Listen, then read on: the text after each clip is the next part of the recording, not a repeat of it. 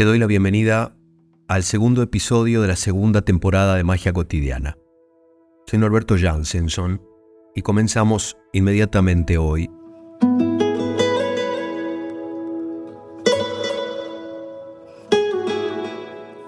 Todas las personas del mundo comunicamos, todas las personas interactuamos, todas las personas hablamos, todas las personas nos expresamos las 24 horas del día, cada día de nuestras vidas.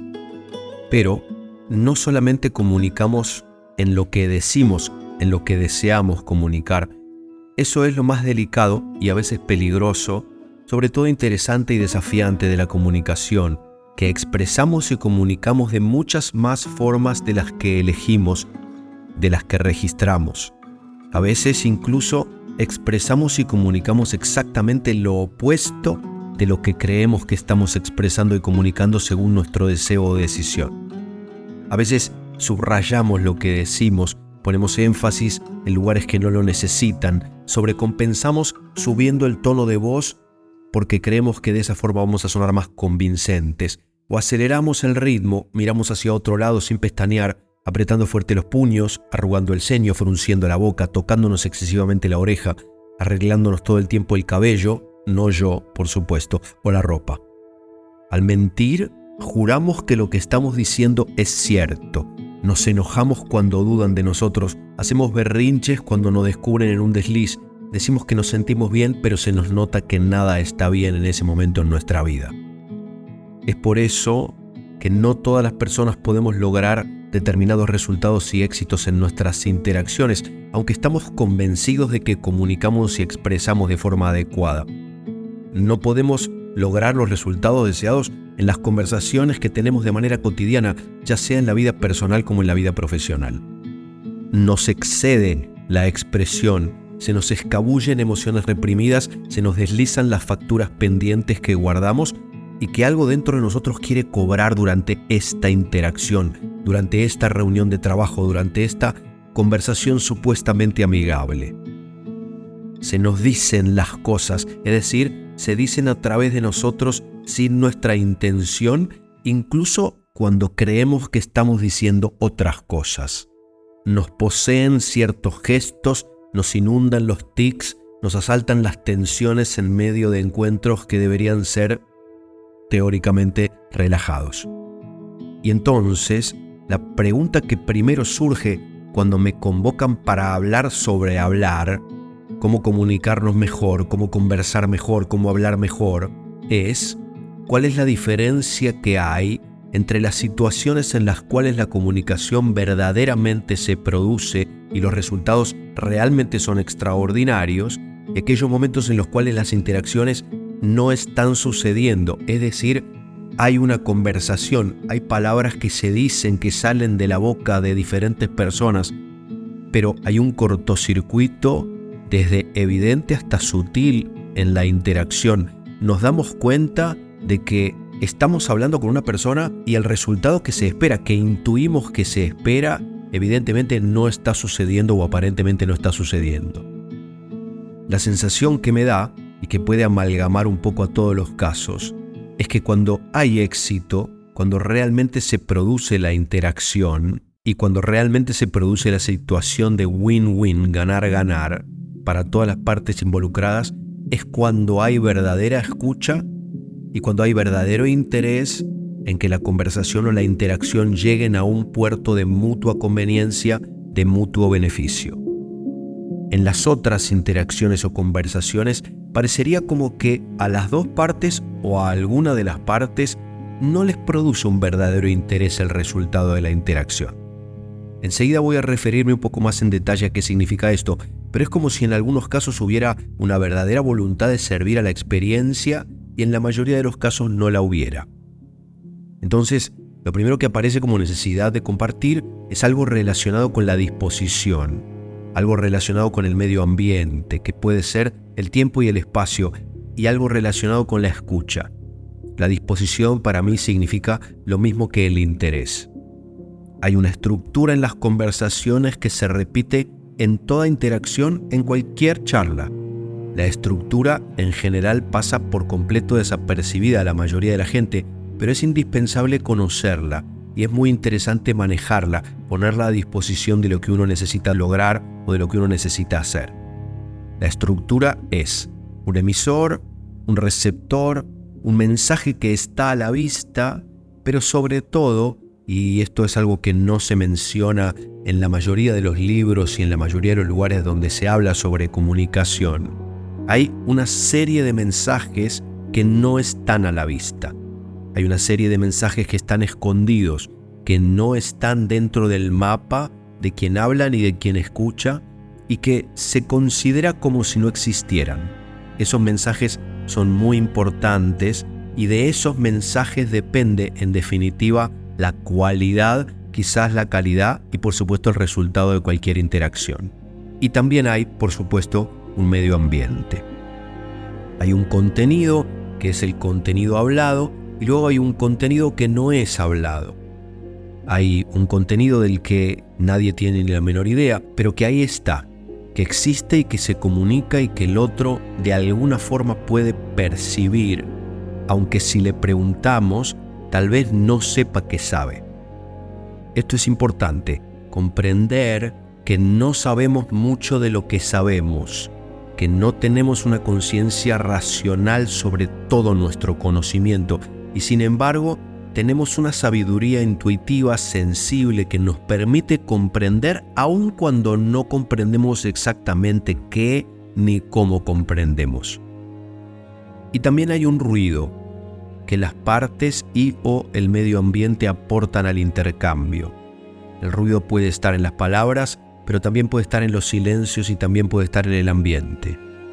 ¿Hay una disposición o no entre negro y blanco, en las posibilidades de la disposición, hay una escala de grises al respecto de cuánto de dispuesto está quien escucha para escuchar, quien habla para hablar.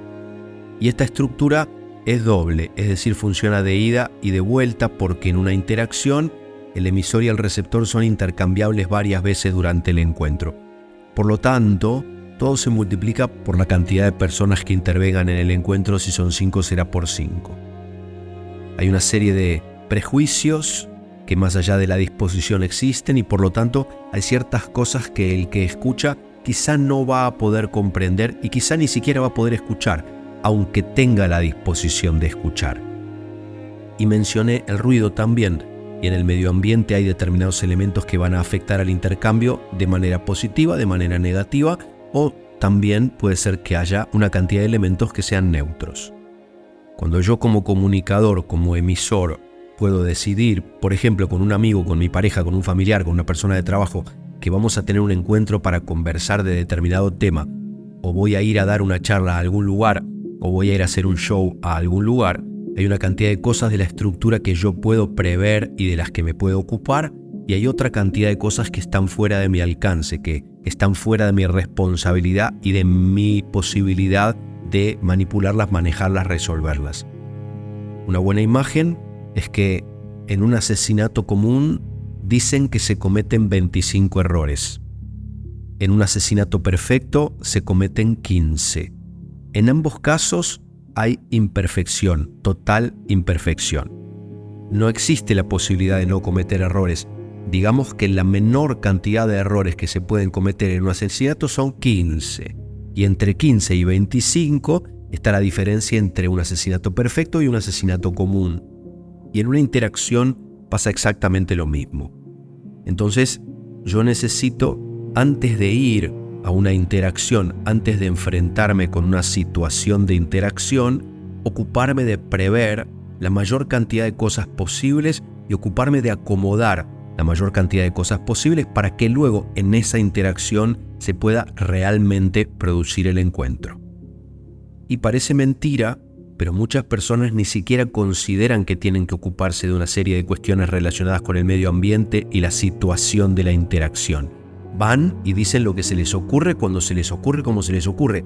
Y la persona que escucha a veces no está disponible para escuchar, pero al que emite el mensaje no le importa.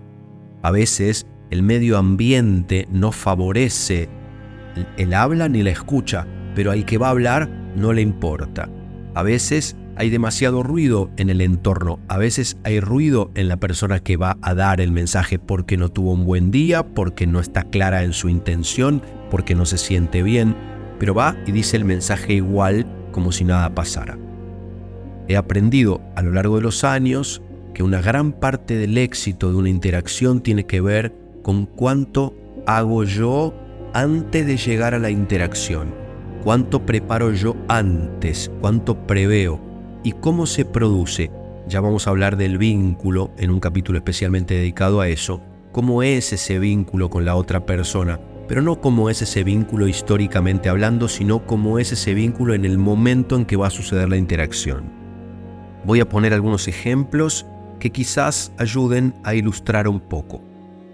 Supongamos que estoy en pareja y supongamos que tengo que hacerle un reclamo a mi pareja. Lo primero que me pregunto es realmente qué es lo que quiero reclamar. Esto es el contenido de la estructura. ¿Qué es lo que quiero reclamar? A veces uno dice, no me gusta que hagas tal cosa, pero en realidad lo que uno debería decir es, no me gusta cómo me siento cuando haces tal cosa. Y a lo mejor lo que uno tiene que hacer es ver qué es lo que pasa con uno antes de ir a reclamarle al otro que está haciendo algo que uno no quiere que haga. Estamos viviendo en tiempos muy particulares al respecto de la comunicación, por ejemplo con una pareja, porque cada vez la gente se pone más intolerante al respecto de recibir reclamos. Entonces, cada vez debemos ser más cuidadosos a la hora de hacer un reclamo. Lo primero que yo digo siempre es quitemos un poquito de peso y quitemos, si podemos, un poquito de dramatismo, sobre todo cuando tenemos que compartir en una interacción un contenido que tiene una carga, entre comillas, negativa. Pero, por algo me meto primero en los contenidos y en los reclamos, ¿no? Porque son justamente las conversaciones y las interacciones que son difíciles de enfrentar. Cuando tenemos que juntarnos a celebrar, casi no hay que pensar en la necesidad de ser un buen comunicador. Hay que llevar una botella de buen champán que esté fría y dos copas. Cuando las cosas son difíciles, cuando las cosas son incómodas, es cuando para los comunicadores es justamente interesante hacer el trabajo. Lo primero, desde mí, es qué es lo que voy a ir a reclamar y desde qué lugar voy a ir a hacer ese reclamo. Ya sea, repito, con una hipotética pareja o a lo mejor en el departamento de recursos humanos de una empresa o a un amigo, sin importar cuál sea la situación. Hace algunos años yo estaba trabajando como coach en un hotel aquí en Tulum y los empleados tenían muchos problemas al respecto de cómo los trataban, al respecto de cómo les pagaban, al respecto de cómo eran los horarios de trabajo, al respecto de cómo era el tema de las propinas, porque un par de grupos con los que me tocó trabajar eran empleados de los restaurantes del hotel. Y yo todo el tiempo les decía que me parecía que primero hay un modo y hay un estado en el cual uno puede ir a transmitir un reclamo si lo que uno quiere hacer es lograr algo positivo al respecto de ese reclamo, ¿no? Esto me parece fundamental. Si lo único que quiere uno ir a hacer es decirle al otro, esto no me gusta, esto me molesta, y a uno no le interesa cómo va a responder el otro, lo más probable es que sea inútil escuchar este podcast.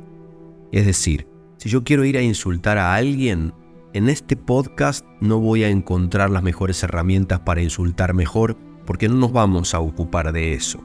De lo que nos vamos a ocupar en esta segunda temporada de Magia Cotidiana es de cuando yo quiero ir a insultar a alguien, pero independientemente de insultar a esa persona o de reclamarle a esa persona, quiero lograr algo con esa persona en esa interacción. Entonces, dicen los cabalistas, nunca tomes ninguna decisión importante, nunca hagas nada importante, menos cuando eso que vas a hacer involucra a otra persona, ni cuando estás demasiado enojado, ni cuando estás demasiado feliz. Vivo recomendándoles a mis clientes que no escriban los mensajes directamente en el chat de WhatsApp y que cuando están enojados no manden audios. En principio, les digo que cuando están enojados traten de no responder, pero si no pueden evitar responder, que no manden audios. En el audio va una carga que es difícil que no produzca en el otro un cierre al escuchar. En cambio, un texto uno puede darle una forma y quitarle una especie de exceso de emocionalidad. Y además, les digo, no escriban ese texto directamente en el chat de WhatsApp. escríbanlo en un blog de notas y no lo manden enseguida, déjenlo reposar. Si lo escriben a la mañana, que el mensaje repose hasta la noche. Si lo escriben a la noche, que repose hasta el otro día. Y después de dejarlo reposar, vuelvan a leerlo. Es una de las cosas más importantes que he aprendido en todos los últimos años a la hora de comunicar e interactuar. La ebullición no es un buen estado para producir un resultado favorable en ningún tipo de intercambio. De vuelta, digo, siempre y cuando uno quiera conservar ese vínculo y siempre y cuando uno decida que quiere lograr determinados resultados beneficiosos en el intercambio. Por eso empecé diciendo la escucha. Y la, primera escucha que yo necesito es conmigo. Este es un primer secreto y una primera herramienta de comunicación. O dos, ¿qué quiero lograr con este intercambio? ¿Realmente quiero insultar, descargarme sin importar las consecuencias? ¿O quiero lograr cambiar algo, mejorar algo, reparar algo y mantener algo, sostener algo, conservar algo? Y luego, si quiero conservar algo, lograr algo, sea lo que sea, que no sea destruir, romper, dinamitar, lo mejor es quedarme conmigo soportando la explosión emocional, que probablemente no tenga nada que ver con nadie más que conmigo y con mi infancia y mis traumas infantiles no trabajados, y recién mañana, o recién cuando se me haya pasado la erupción volcánica, el berrinche infantil, releer lo escrito, recalcular lo pensado y recién entonces planear cómo voy a comunicarme. Muchas veces me escribe gente, ahora por cualquier tipo de plataforma, por Instagram, por WhatsApp, por mail, para pedirme presupuestos o para pedirme saludos grabados o hacerme preguntas sobre los shows en el teatro o sobre las sesiones de masajes y me escriben un mensaje directo sin siquiera introducción, sin siquiera decir mi nombre, sin siquiera decir hola, ¿cómo estás? El mensaje es precio o ¿qué cuesta un show de magia? o me escriben por email para decir, sí, hola, estamos buscando un mago, pasanos un presupuesto lo antes posible para una fiesta. En la mayoría de esos casos, no está dada la situación como para que yo pueda comunicarme con esa gente. Se requiere acomodar el medio ambiente, se requiere alinear los códigos, enderezar lo que ya empezó torcido para que pueda haber una plataforma adecuada para nuestra comunicación. Está comprobado que cualquier cosa que empiece torcida rara vez se endereza y las cosas que empiezan derechas no son fáciles de torcer. Igual que como me hablan al comienzo de un mensaje en una primera interacción, es como después me van a recibir en su casa, es como van a venir a la sesión de coaching o de masajes, es como va a seguir adelante el vínculo si yo no intervengo para limpiar los ruidos y sacralizar el camino antes de empezar a transitarlo. Hace algunos años yo trabajaba en algunos restaurantes haciendo magia por las mesas. En uno de los restaurantes, cuyo nombre era Amarra, en Puerto Madero, uno de los primeros restaurantes que hubo en esa zona apenas empezó a convertirse en un polo gastronómico, me contrataba el restaurante para ir a hacerle magia a las diferentes mesas. Y una de las cosas que primero aprendí es que no todas las mesas están dispuestas para recibir un show, aunque sea gratuito y aunque sea de muy buena calidad, porque la gente está en su mundo, en sus cosas y suponiendo que en esa mesa sí hubiera una disposición para recibir lo que sea que el lugar tiene para ofrecerles, no en cualquier momento de esa cena, no en cualquier momento de ese encuentro, es un buen momento para que yo me acercara a la mesa. Entonces, lo que muy rápido aprendí a hacer fue pedirle a los camareros que cuando se acercaran a las mesas, que le dijeran a la gente, miren, en este lugar hay un show de magia de regalo. Si en algún momento ustedes tienen ganas, me dicen para que yo le diga al mago que en esta mesa él puede acercarse porque lo quieren recibir, porque el mago no se acerca a todas las mesas. Eso preparaba a la gente para recibirme y me evitaba el incómodo momento de tener que ir a las mesas a preguntar si la gente quería ver magia.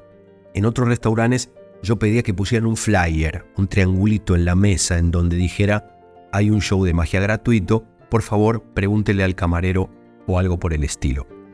Y también aprendí una lección un día Juan Carlos se me acerca, yo estaba en la barra tomando un vaso de agua, y me pregunta por qué no fui a dos mesas cuando ya teóricamente yo estaba terminando con mi horario de trabajo. Yo le dije, mira, en una mesa había mujeres que estaban viendo unas fotos y parecía que no se veían hacía mucho tiempo y que aprovecharon la oportunidad de encontrarse hoy, entonces no quise interrumpir. Y en otra mesa había una pareja que estaba discutiendo y entonces no me acerqué. Y él me dijo, muy respetuosamente, mira Norberto, yo creo que lo que tienes para ofrecer es extraordinario. Y ver fotos no es extraordinario y discutir con una pareja no es extraordinario. Considero que tú tienes que darle a la gente la oportunidad de entender que en esta salida que ellos hicieron y en este lugar al que vinieron, hay algo extraordinario que ellos pueden recibir de regalo. Y eventualmente, aguantar que sean ellos lo que te digan no queremos o aguantarles la mala cara. Van a ser tres minutos, no va a pasar nada. Y la pareja que está discutiendo a lo mejor necesita un oasis, a lo mejor necesita un alivio. Y a lo mejor ellos agradecen que te hayas acercado. Quien te dice, se van caminando de la mano gracias a la magia que les ofreciste. No tomé lo que me dijo Juan Carlos como un reclamo de un trabajo que yo estaba haciendo mal, sino como una oportunidad para incluir en mi modo de leer y en mi modo de entender mis interacciones unos recursos nuevos y diferentes que algunas veces he puesto en práctica y otras veces no. Hablamos sobre la lectura de una situación o de una posible situación antes de enfrentarnos con ella. Hago hincapié en esto porque noto que la mayoría de las personas no está conectada con la idea de hacer una lectura previa o de hacer una preparación antes de ir a un encuentro o antes de ir a una interacción.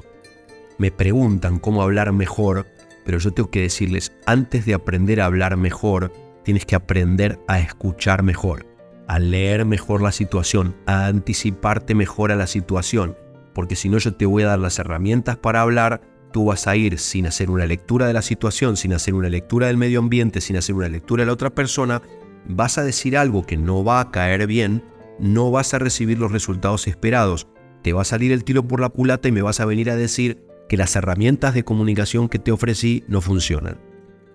Las herramientas que tengo para ofrecerte sí funcionan, pero no van a funcionar si antes tú no aprendes a leer la situación y a escuchar con mucha atención qué es lo que te pasa a ti, qué es lo que le está pasando a la otra persona y qué es lo que está pasando en el medio ambiente en donde tienes que comunicar. Te invito, porque hoy ya terminamos con este episodio, a revisar y a revisarte, a intentar recordar algunas interacciones especialmente interacciones conflictivas que hayas tenido y a imaginar cómo hubieran podido suceder si te hubieras tomado el tiempo para preparar el encuentro, para leerte, para leer a la otra u otras personas al llegar al encuentro, leer el medio ambiente para el encuentro. Te invito a reflexionar sobre esa lectura sensible, sobre tu sensibilidad a la hora de mirar alrededor y mirar adentro, y decidir si están o no están dadas las condiciones como para decir lo que necesitas decir o conversar sobre lo que necesitas conversar. Al mismo tiempo, te invito a reflexionar al revés, a preguntarte si tú estabas en condiciones de recibir determinado reclamo o determinado pedido o a sostener una conversación cuando te la tiraron encima, cuando te sorprendieron con un reclamo en un lugar y en un momento en el que no estabas disponible. Lo primero que creo que debemos hacer, como ya hemos visto en la primera temporada de este podcast, es poner conciencia, mirar con agudeza reflexionar sobre las cosas que antes hacíamos en piloto automático, cosas en las que nunca antes nos hemos puesto a pensar, situaciones que enfrentamos o emprendimos sin ninguna conciencia y así salieron como salieron. Antes de comunicar, antes de expresar, antes de escuchar, antes de interactuar, necesitamos siempre, cada vez, indefectiblemente, evaluar si estamos listos, preparados para esa interacción si la otra persona o las otras personas están listas y disponibles, si el medio ambiente va a favorecer o a perjudicar el intercambio.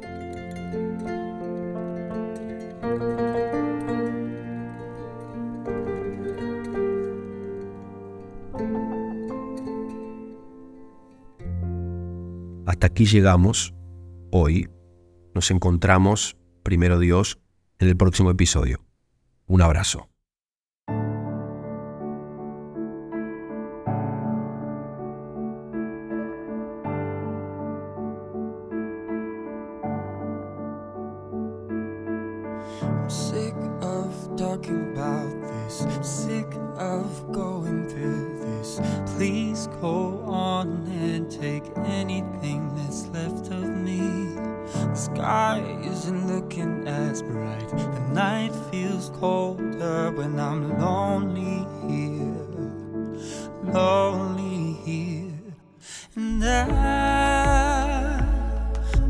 You could understand just why.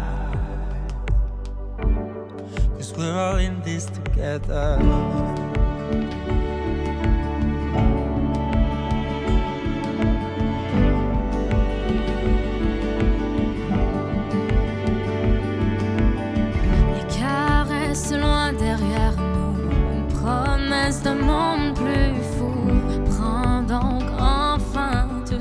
Peut bien rester de nous. Comme un arbre sans ses feuilles, la nuit me semble bien plus froide quand tous sont seuls. Tous sont seuls.